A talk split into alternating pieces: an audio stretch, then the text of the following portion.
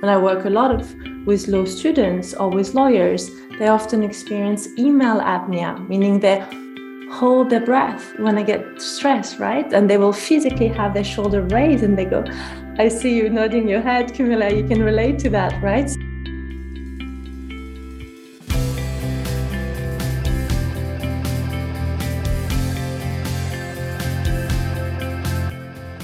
Everyone, and welcome to the Student Lawyer Podcast Series. Whether you're at school, sixth form, university, thinking about a career in law, or exploring law careers, you're in the right place. We are the one stop shop for student lawyers. If you'd like to join the Student Lawyer as a writer, please email hello at thestudentlawyer.com.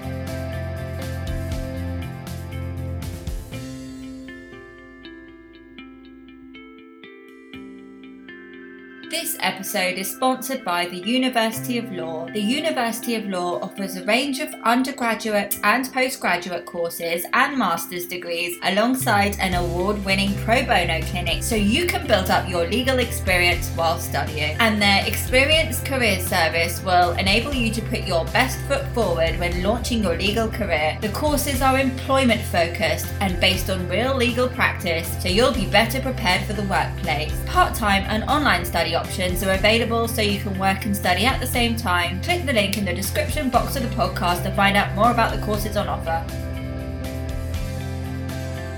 Welcome to the Student Lawyer Podcast Series. My name's Camilla and I'm a future trainee solicitor and LPC student at the University of Law.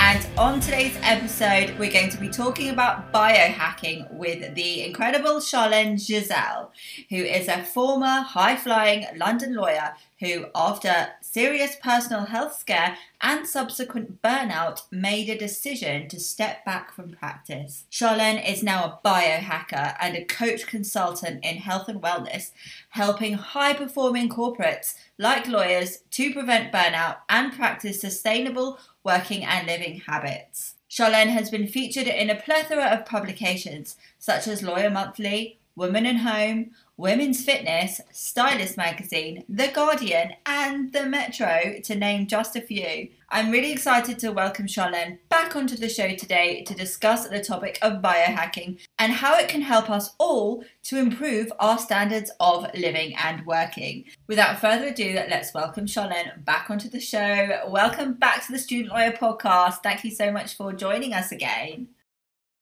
Camilla, thank you so much for such a warm welcome. I'm delighted to be back. I was overly excited the first time around, and to be asked to come back is even more exciting. So, thank you ever so much. Thank you. So, would you mind sharing the story of why you left a career as a lawyer and why you became a coach consultant? Yes, absolutely. I would love to. I have to perhaps just go all the way back to say that I've always wanted to be a lawyer as far back as I can remember. And interestingly, uh, my dad is the reason I wanted to be a lawyer, but he's also the reason I stopped wanting to be a lawyer. So it's a bit of a 360 there. Uh, without going into too many details, a very quick nutshell summary would be that growing up, seeing my dad, he was uh, an insurance broker, very successful, always in the office. Playing in his office was my favorite playground. I just wanted to work with papers. And I remember saying, you know, Daddy, what do you do when you like to work with papers? Well, you become a lawyer. and, and and there it was. Uh, fast forward a few years, I studied at Cambridge. I joined my dream law firm, and I was immensely grateful. I love the law, and my passion for the law still remains. However, I didn't have much education by way of self care and resilience and sustainability. I think my desire to dive into the law was so intense that I did burn candles at both ends. I threw myself in completely. I was only 17 and a half when I went to uni. I was 18 by the time I started my law degree. I did two masters in law. Um, I did probably over qualify. I wanted to be a French lawyer. So I did my maîtrise in Panthéon-Assas and I wanted to be a qualified UK lawyer. So I did my MA at Cambridge, which, you know, one law degree is hard enough, two law degrees. so sometimes I think that I might have even been burnt out before I started my career in law. And then I threw myself in and I realized that there was a lot of people suffering in the legal industry because of how they sacrifice their self-care. And i think that i would have carried on if it wasn't for the fact that i had to witness my dad going through a heart attack and a stroke at a very young age driven by burnout. And when faced with this life and death moment it just really threw me. And i thought right it's not just about me. I'm not the weak link. I'm not the only one that's struggling. There are a lot of people out there that struggle and it just made me want to take a bit of a step back and think about how i could serve an industry that i'm so deeply passionate about. I wanted to be the coach that i wish i had back when i was a law student. And that is the main reason why a lot of my focus and attention is specifically on law students. Yes i do work with a lot of law firms and a lot of lawyers. My firm belief is that we have to start at the very beginning where all the habits get formed, which is oftentimes at law school. I think it's incredibly inspiring that you recognize that and, and, and did something about it. I mean, obviously, you're a very high achiever, and the profession of law does attract high achievers. So I think if we're not careful, then burnout is something that can happen if we aren't careful. Um, so yeah, I, I think it's incredibly important work that you're doing. And now biohacking, I have to admit, I didn't know much about it when I first heard the word. And I don't know why I thought there would be like computers involved. You're not too far, Camilla. Well done. you know, this is a very intuitive answer from you because if you look at the structure of the word, bio actually stands from for your biology, and hacking stands from from hacking from computer science. Absolutely. So the reason you you you were right. Uh, it's actually a word that comes from the Silicon Valley. So it was first coined by Dave Asprey, who is one of the father of the biohacking movement, and it's all about the art and science of optimizing your internal biology and your external environment. So for biohackers, what matters is getting great control, knowledge of yourself, your physiology, but also great control, knowledge of your environment, how you breathe, the light that is around you, your external. So it's internal and external factor. Now, what is interesting to note at this point is oftentimes when I talk about biohacking, people have this notion of bioengineering or very advanced uh, CRISPR, uh, very advanced genes modification. And actually, that is a very extreme form of biohacking. And it's not really what biohacking is at its essence or at its core. Biohacking is really the art and science of knowing your body better and mastering your own biology. And what I find fascinating is when I decided to travel the world and become a health coach and become a primal health coach, I was learning techniques from living in a, in an ashram, living in monasteries, living in monks, living in the Himalayas around intermittent fasting, around silence practice, around meditation and breath work and around cold exposure, which I'm going to go back to in a moment. And little did I know that all of those techniques are part and parcel of the biohacking movement. But that word was completely foreign to me. So what happened is I learned all those ancestral primal wisdom technique while I was traveling in those incredibly beautiful and culturally rich country. And then I traveled all the way to the Silicon Valley to roll out and apply all of my ancestral knowledge. And I was told, oh, what you're doing is biohacking. And I thought, well, I didn't know it had a name. Stephanie, what is one of the biggest challenges that you face when writing law essays at university? Well, Camilla, it takes such a long time to gain a deep understanding of the area of law I'm focusing on and to work out what the key arguments are in order to critically analyse the topic. It often involves spending countless hours reading lots of books. I just wish there was a simpler way. It's funny you say that because our awesome sponsor, Bloomsbury Publishing, has a book series called Great Debates in Law, which explores the key debates and controversies in different areas of the law, all written by experts in their field. That sounds perfect. Where can I find out more about this book series? Head over to bloomsbury.com and for limited time only, they are offering listeners of the podcast 20% off any book in the series by using the code Great Debates 20, and you can find the details in the description box of the podcast. So let's look at the pillars of biohacking if you would like to. yeah, certainly. I'd love to hear more about the pillars. Oh, excellent. So if we start at the basic, it's really about first what do we do most all day long, which we're often not even conscious of, is breathing, right?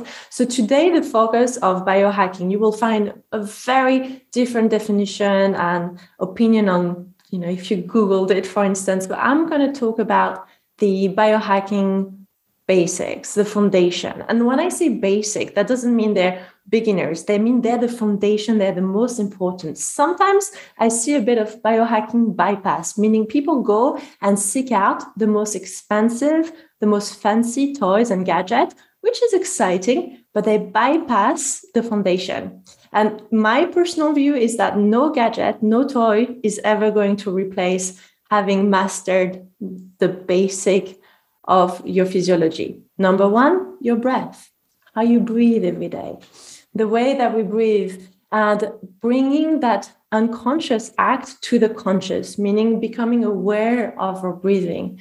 Our breathing is our pathway into our nervous system. So when we're feeling stressed, when we're feeling overwhelmed, when I work a lot of with law students or with lawyers, they often experience email apnea, meaning they hold their breath when I get stressed, right? And they will physically have their shoulder raised and they go, I see you nodding your head, Camilla. You can relate to that, right? So that's a form of high breathing, meaning you breathe from the top of your body and you could have shoulder neck pain, you could have shoulder tension, jaw tension. Whereas when you learn to lower your breathing, meaning going down to a belly breath, where you're going to inhale with the sense of expansion from the belly and exhale with a sense of gentle contraction in your abdomen, are having a very slow, lengthening movement, you actually can tap into your parasympathetic nervous system, which is rest and digest. So, one very important pillar of biohacking is learning to control and master your breath work one of the reasons it's also such an important one is that it's so transportable, right? Your breathing is something you have with you all the time. It's not something that you need access to. It's not something that you need a subscription to. You can just learn to tap into it. So I always teach my clients to breathe in the proper way. And there is a proper way to breathe. And oftentimes we haven't received breathwork training. It's one of the foundation of how I recovered from my burnout, but also how I was able to alleviate anxiety. And I just uh, just taking it back to what you said before, it's free, so it's not expensive. It's not one of those expensive gadgets that you need to fork out money for. It's literally free, and what I think is really important. Well, I was actually reading a book recently and they mentioned breathing in there. And yeah, I think it said something like on average, we only use, I don't remember, don't quote me on the, uh, on the figure, but maybe something like 25% of our lungs when we're breathing and how toxic that actually is. So yeah, I thought, I thought that was really interesting. And as you were saying, you know, breathing from the neck up and with your shoulders high. That's something that I always notice myself doing. So it's, yeah, definitely going to try and make a big effort to breathe deeply. Absolutely. And oftentimes, when you start to learn how to breathe properly, you experience uh, signs such as yawning, just feeling a little bit lightheaded, or even feeling a little dizzy because suddenly you have that much more oxygen. And it's really interesting, and you just feel a bit drowsy at time as well. But over time, when you do it more and more, you can really tap into a state of relaxation. So it's a great tool. And you know, for law students, particularly interesting because biohacking can be a little scary in the sense of budgeting, right? Uh, many of our audience will, will have a budget. I remember my years as a student, we all have a budget. And so the idea of having to buy very fancy tech can be quite off putting. And I really like to reassure anytime I work with a law student, actually, some of the most powerful biohacks are free. and anyone that tells you otherwise, I'll be a little bit wary. we'll send them your way. Speaking of free biohacks, one of the other absolutely beautiful biohack that is so under looked at and yet so powerful is stillness and silence, right? Uh, working and serving the legal profession, we do like to talk. we like our words. We talk for a living. And uh, it is highly stimulating as an activity, which is beautiful. Being highly intellectual is a virtue, and it's extraordinary to be able to apply those analytical skills. However, it can be very taxing on the brain to be processing all that information and all that data. And one thing that I like to really recommend anyone that I work with is do you take moment for stillness and silence, right? So when I was living in an ashram, I did a silence retreat, which is quite an extreme form. And I wouldn't suggest that you go all the way to a silence retreat, but perhaps remember your triple S. So this is a little hack that I gave. On a Sunday, can you be in silence and cultivate stillness? Start with three minutes, three minutes of stillness and silence. Build it up. Six, nine, 30 minutes could you maybe in three months do three hours? How would that look like? And maybe you don't have to be still and silent for three hours, but maybe you could be in silence and have slow movement. How would that work for you? Because when you have stillness and slow movement, your brain wave actually slow down and that enables you to be more creative, more reflective, and less burnt out.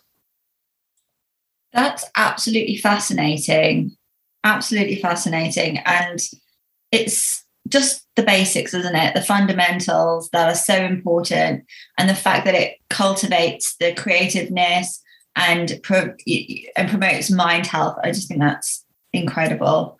So, in terms of in a corporate setting, how can what can biohacking be used for in, in a corporate setting? Such a great question, Camilla. So, when I work uh, with corporate individuals, leaders, or lawyers, or anyone that works in an office, I really look at their light pollution.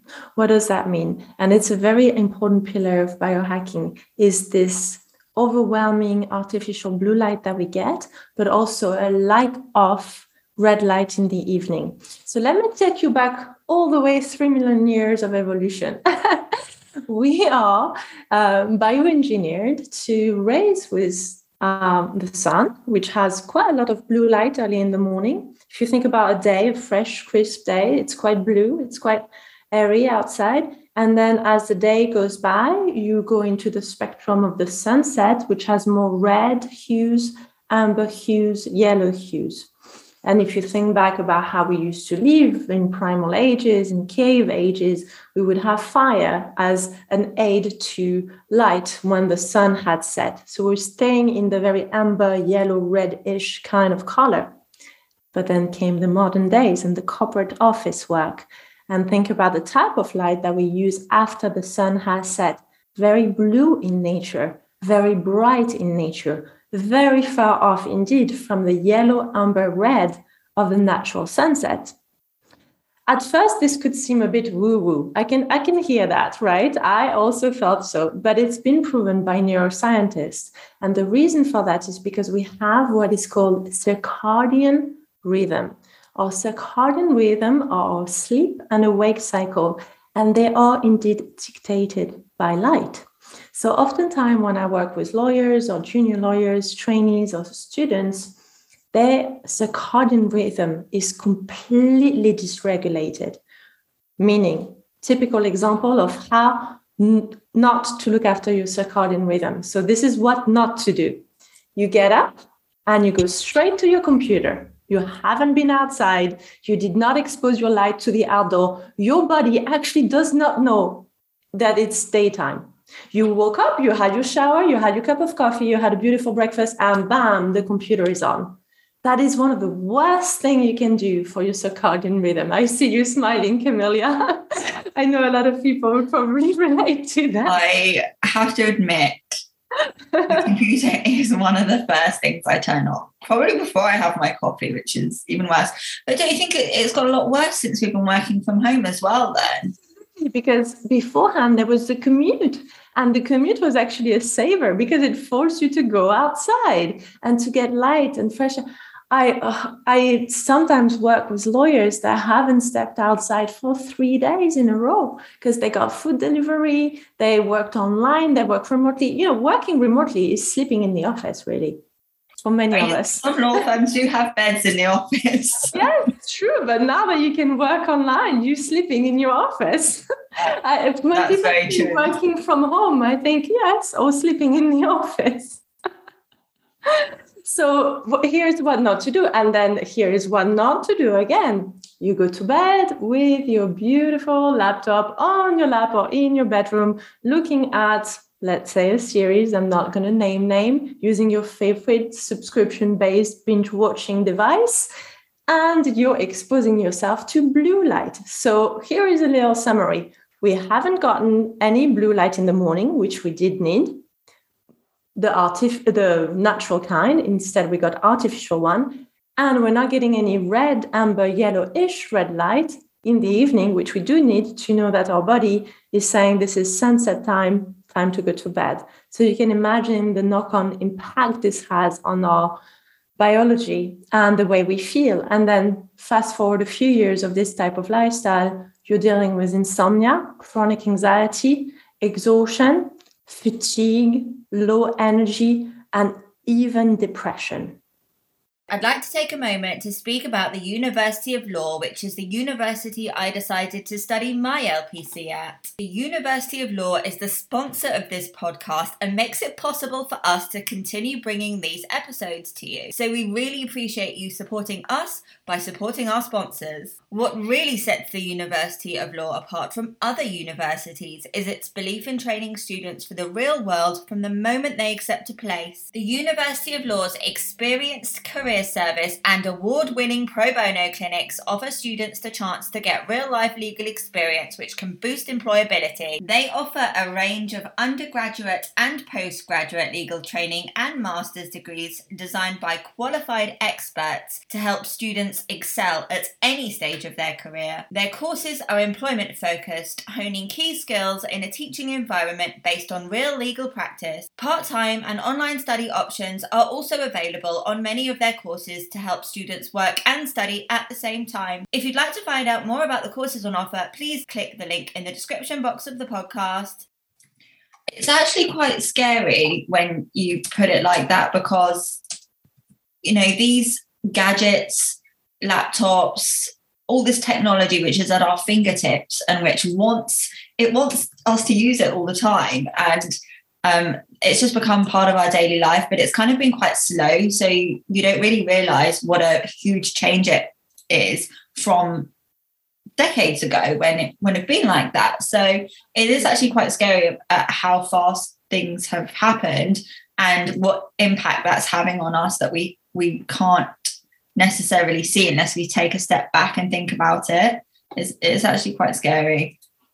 Yes, but luckily with biohacking, which is about leveraging technology to serve you and not to enslave you, you can find hacks, right? So, for instance, speaking about light exposure, one thing that I do because sometimes I have to work late, I'm working with LA time zone or New York time zone, and there are moments where I do have to work past a certain time. I use blue blockers. So I put red lights, um, I'm sorry, red shades glasses on that block the blue artificial light. So that's a really great tool if you must be using a computer at night to mitigate the negative impact of blue light on your eyes. That's absolutely brilliant. I, I had no idea that, that that was actually possible. So thank you so much for sharing. Um, and how can biohacking be used for people to improve their daily lives and routines outside of work? Great question. Well, uh, it is all about exposing yourself to nature and the elements a bit more. So one of the side effects of corporate life, which again, I'm still very much embedded in the corporate life, serving lawyers and uh, the legal industry, it's important to maximize your time when you're not working. So here's a guide of what not to do again at the weekend is spending more time indoor. as corporate worker, we're very committed to a career. We love serving our clients. So we're spending a lot of time in the office, working at a laptop. That's not bad per se, as long as you balance it and bring a bit of harmony by exposing yourself to the outdoor environment. So biohackers are very in touch with nature. As much as they love technology, they also really love to spend time in nature. So for instance, at the weekend, I pride myself in making sure that I move. I go for a run outside, not in a gym, even if it's cold, even if it's raining, even if it's hot.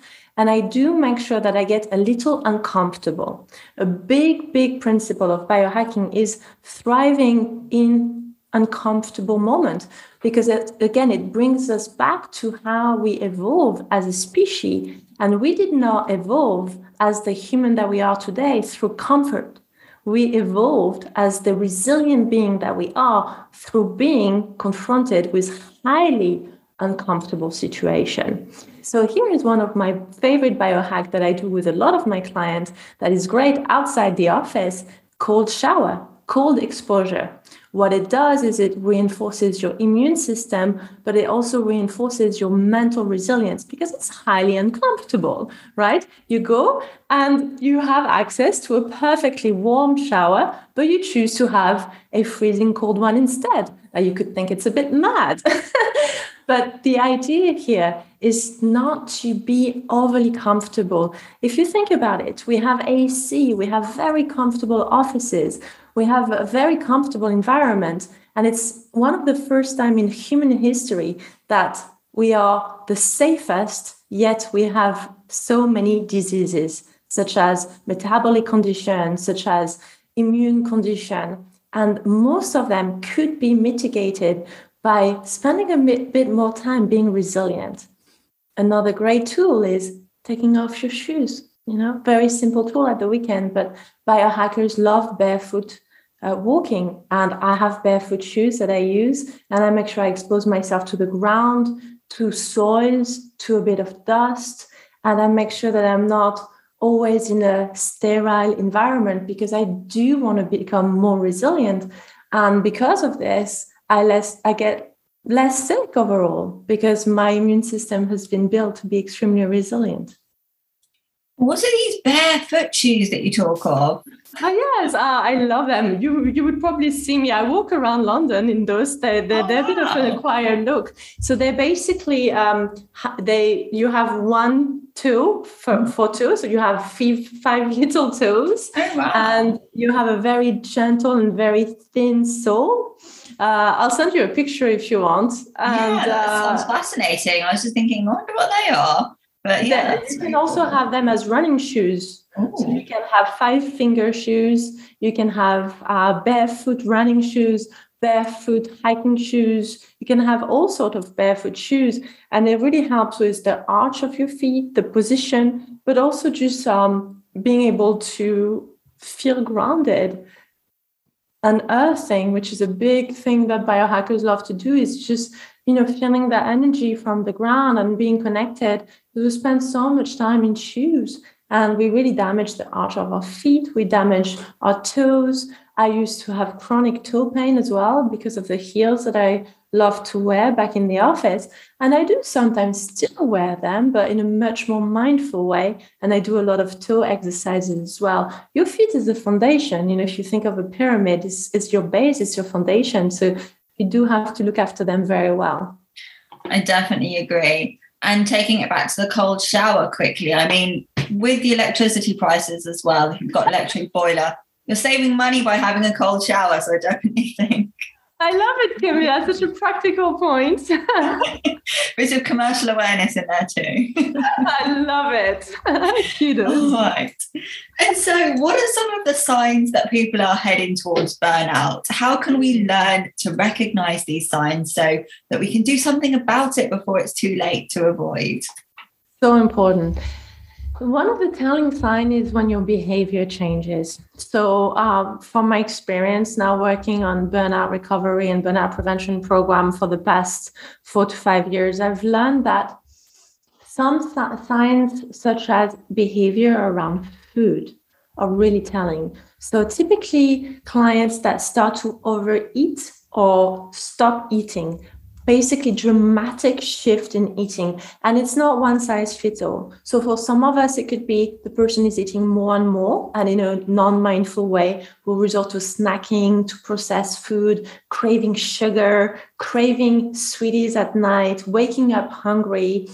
Or the person could actually just not eat anymore and feel the dread of even having to cook being cumbersome right? So you see those. You also see shift in behavior around drinks. So a person could be starting to become a bit more of a social drinker and it can become a slippery so quite quickly right? And the person will drink more and more often. There is a bit of uh, partaking into those social events, but then the person finds themselves drinking on their own. Those are also telling signs or behaviors around sleep.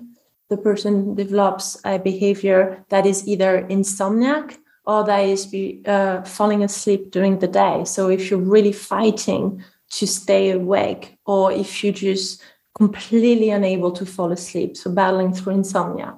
So those are behavioral change to look out for. But then there are also psychological or mental changes. So those will be around the lack of optimism. When you start to feel that gloom, when you start to feel that the world around you is a bit bleak, that you don't feel valued, that your worthiness is impacted, you don't feel recognized, you're not sure you have a purpose. A lot of the time, my clients describe this as being a, a boat that sails in a foggy day without seeing the lighthouse. They don't know where they're heading. That the boat is moving, but there is no direction. There is no clear path ahead. That sense of dread is, is quite common. And then there are also physical symptoms, which are also important to talk about.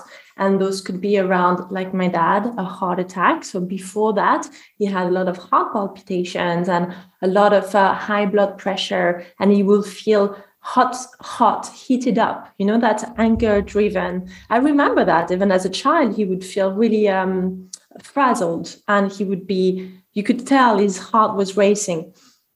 Those were not signs that I have to be honest, we looked at or investigated. But fast forward a few years of being that type A stress driven person, and he had a very young age burnout driven heart attack not to be fatalistic here. I'm not saying that anyone who has heart palpitation is facing a heart attack, but sadly, it is quite common um, with a lot of my clients. I have just been working with someone for the past three months that also had a cardiovascular uh, accident. So it is important to notice that your cardiovascular health is so important.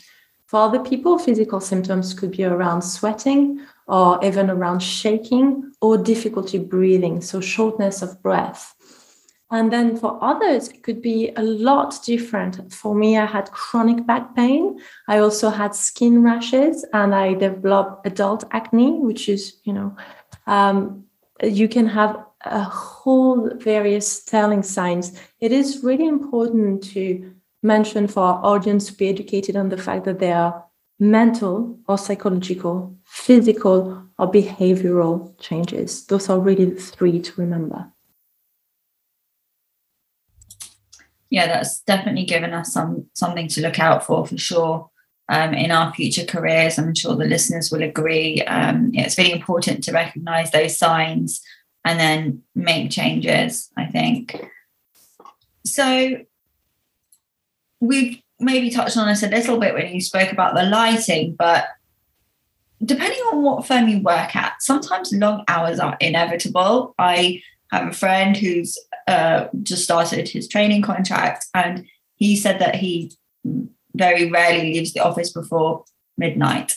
So I I think that long hours are sometimes inevitable, especially if you're working at an international firm. Is it possible for us junior lawyers or senior lawyers to mitigate the negative effects of these long hours? Absolutely. Such an important question as well, because oftentimes I hear this a lot from trainees and law students, almost like, oh, burnout is a rite of passage. You know, we know it's going to happen. The question is not if it happened to me, is when it will happen to me. I get this a lot. And I am a firm believer that you can avoid it. And here's how even if you have a very intense work day, do little self care prioritization. That doesn't mean you're slacking. That doesn't mean you're not committed to your job. That doesn't mean you're not career focused, but you do prioritize self care as much. So, for example, when you're working a really tough day and you have to bill a lot of hours and you know you're going to be in the office late, you've got to treat yourself like an athlete, meaning you've got to make sure that your food is on point. One of the worst things that you could do on a busy day is eat junk. And oftentimes is what I see. So if you're going to stay in late and you're going to get delivery by way of pizzas or burger or sandwiches, that is not going to serve you. Think about it. Do you really think that an athlete who's about to go and run a marathon or run a sprint, sprint for the Olympics is going to feed themselves with a burger or pizza beforehand? I don't think so. They will know to prime themselves up and to be in a state of peak performance. As lawyers or as corporate workers serving the legal industry, we too have to be as conscious about what we feed our body with. So, the kind of food choices that we make. This is one of the things that is most overlooked by young lawyers. They just go for convenience, and after time, those food are highly processed, saturated in seed oils, saturated in white sugar, and there is very little nutrient. We need to start thinking about food as a performance enhancer it's a natural way to enhance your performance. So when I eat my meal and when I get my clients meal prep, I think about what nutrient is going to serve the work they have to do. So if I give you a concrete example, you'll be engaging with your intellectual ability. So you're really engaging your brain. So you need food that will enhance your cognitive performance. Those will be food that are rich in natural good fat, for instance, mackerel, salmon, or for instance, meat such as lamb or a bit of red meat, or meat that have choline rich, such as uh, poultry or chicken or turkey. You will also want some antioxidant by way of berries, such as blueberries or strawberries.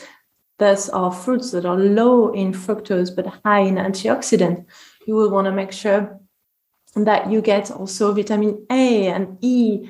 And that would be great by way of eating eggs as well. So if you have to choose between a big bowl of cereal filled with sugar uh, or making a nice egg with a piece of salmon, one will enhance your performance and while one will actually make your performance worse. So choose food that enhance your performance.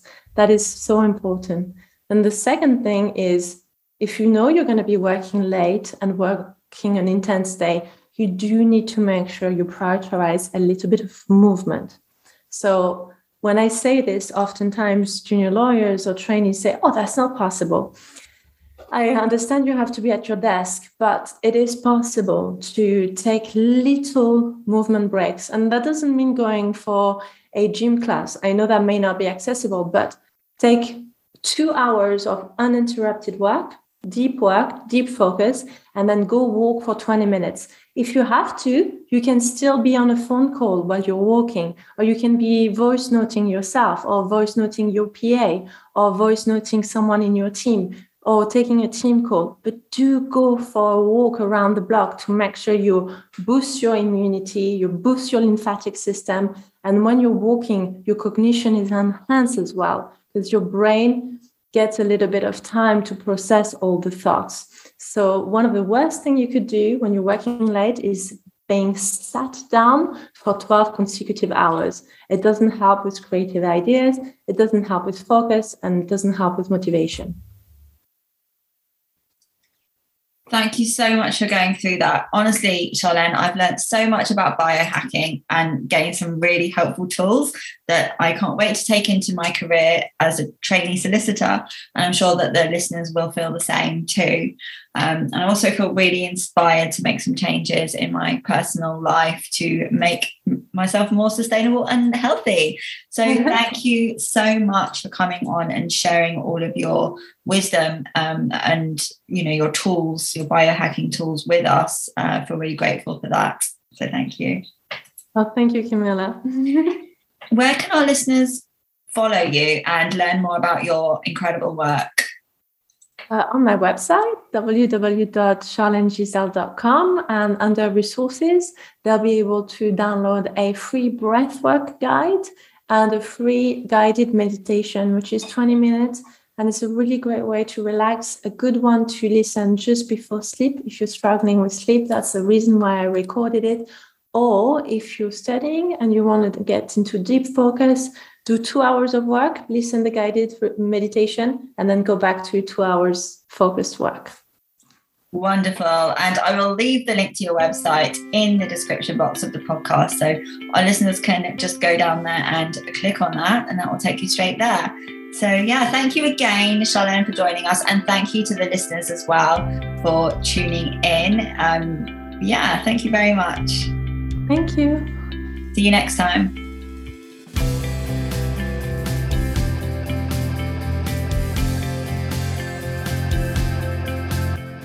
To hear more of the Student Lawyers podcast, hit the subscribe button and leave us a star rating and review.